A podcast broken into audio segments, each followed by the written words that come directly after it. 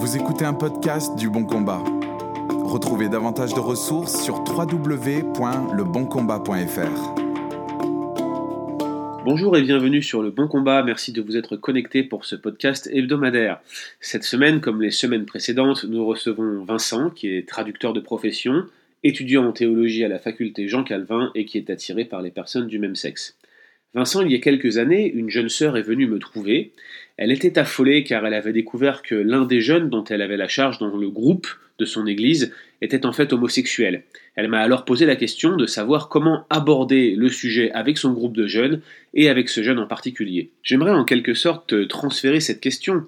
Comment aborder le sujet et le thème de l'homosexualité avec mon groupe de jeunes? Comment le faire pour que cela soit efficace? Comment gérer une situation lorsque je découvre que l'un de mes jeunes est homosexuel Alors, très bonne question, et j'espère qu'en fait il y a déjà des églises et des groupes de jeunes qui abordent la question. Au niveau du groupe de jeunes, une des premières choses, c'est enseigner quelque chose de positif. Le but, c'est pas de dire ce qui est mal, mais c'est de dire ce qui est bien et d'essayer d'encourager les jeunes d'aller dans ce sens-là. Et ensuite, de leur fournir les, outils et le soutien pour le faire, bien sûr. Alors, enseigner quelque chose de positif, notamment sur la question de l'identité et bien sûr de la sexualité. Les points abordés par exemple, ce serait le projet créationnel de Dieu, euh, le rapport entre l'image de Dieu et le corps, euh, la vie en Christ, et puis aussi bien sûr la question du mariage. Par ailleurs, on peut aussi s'intéresser à la culture d'église parce que un enfant est élevé par un village et de la même manière un jeune est élevé spirituellement par une assemblée. Ce qui fait que si on enseigne quelque chose dans le groupe de jeunes, mais que globalement dans l'église c'est pas soutenu, ça risque de rendre les choses plus difficiles. Donc il faut aussi enseigner entre guillemets ou, essayer d'encourager les gens de l'église plus largement à être dans la même euh, perspective par rapport à ce qui est enseigné dans le groupe de jeunes. Ensuite, individuellement, attention, ça concerne l'identité, donc les blessures peuvent être profondes. Et c'est pour ça qu'il faut agir au cas par cas, avec prudence et selon la relation. Si c'est une relation de confiance où on sait qu'il peut y avoir une certaine confidentialité, si on sait qu'on peut être patient et que le jeune peut lui-même être patient envers nous, alors c'est toujours un plus. Il faut aussi pas se lancer là-dedans tout seul si on ne sait pas vraiment de quoi on parle, si on n'a pas eu d'expérience par rapport à ça, et l'idéal, ce serait d'avoir un, soutien, si on est responsable d'un groupe de jeunes, qu'on soit soi-même accompagné par rapport à ça, euh, à un autre moment, par euh, un pasteur, par un ancien, par quelqu'un qui peut nous conseiller, et ensuite, euh, bien sûr, être soutenu dans la prière par l'Église. Plus généralement, parfois, ça consiste tout simplement à prier avec le jeune. Des fois, on n'a pas la réponse, des fois, la situation est tellement complexe et on se sent très démuni. Et vraiment, ce dont a besoin le jeune, c'est d'être soutenu, de savoir qu'il y a quelqu'un qui l'écoute. Ça peut être un sujet difficile pour lui à aborder avec d'autres personnes.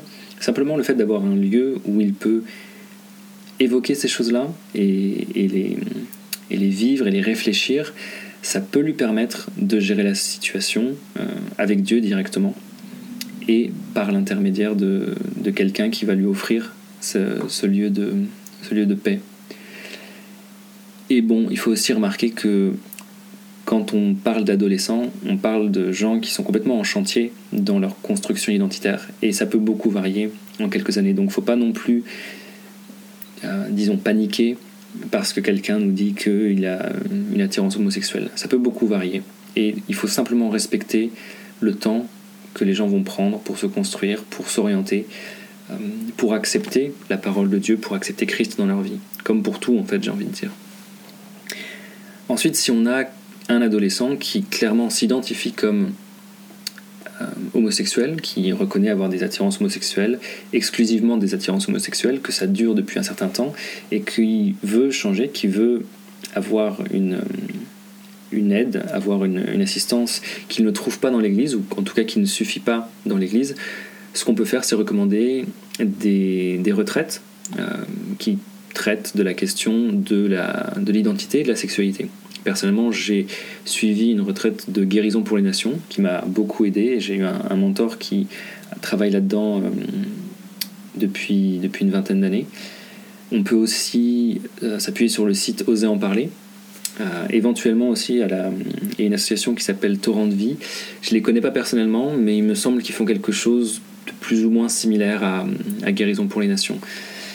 mais bien sûr, tout ça, ça ne concerne pas que les homosexuels, et c'est pour ça qu'il ne faut pas non plus en faire tout un plat. Euh, ça concerne la sexualité et l'identité en général. Il y a beaucoup plus de gens que simplement les homosexuels qui ont besoin de ça. Même les, les ressources que j'ai citées, en fait, pourraient beaucoup aider d'autres personnes que les homosexuels. Merci Vincent pour ces précisions utiles. Nous te donnons rendez-vous la semaine prochaine pour notre prochain podcast. Dans l'attente, vous pouvez retrouver l'ensemble de nos ressources relatives au thème de la Bible et de l'homosexualité sur notre blog www.leboncombat.fr. À très bientôt. Merci d'avoir écouté ce podcast. Retrouvez davantage de ressources bibliques sur www.leboncombat.fr.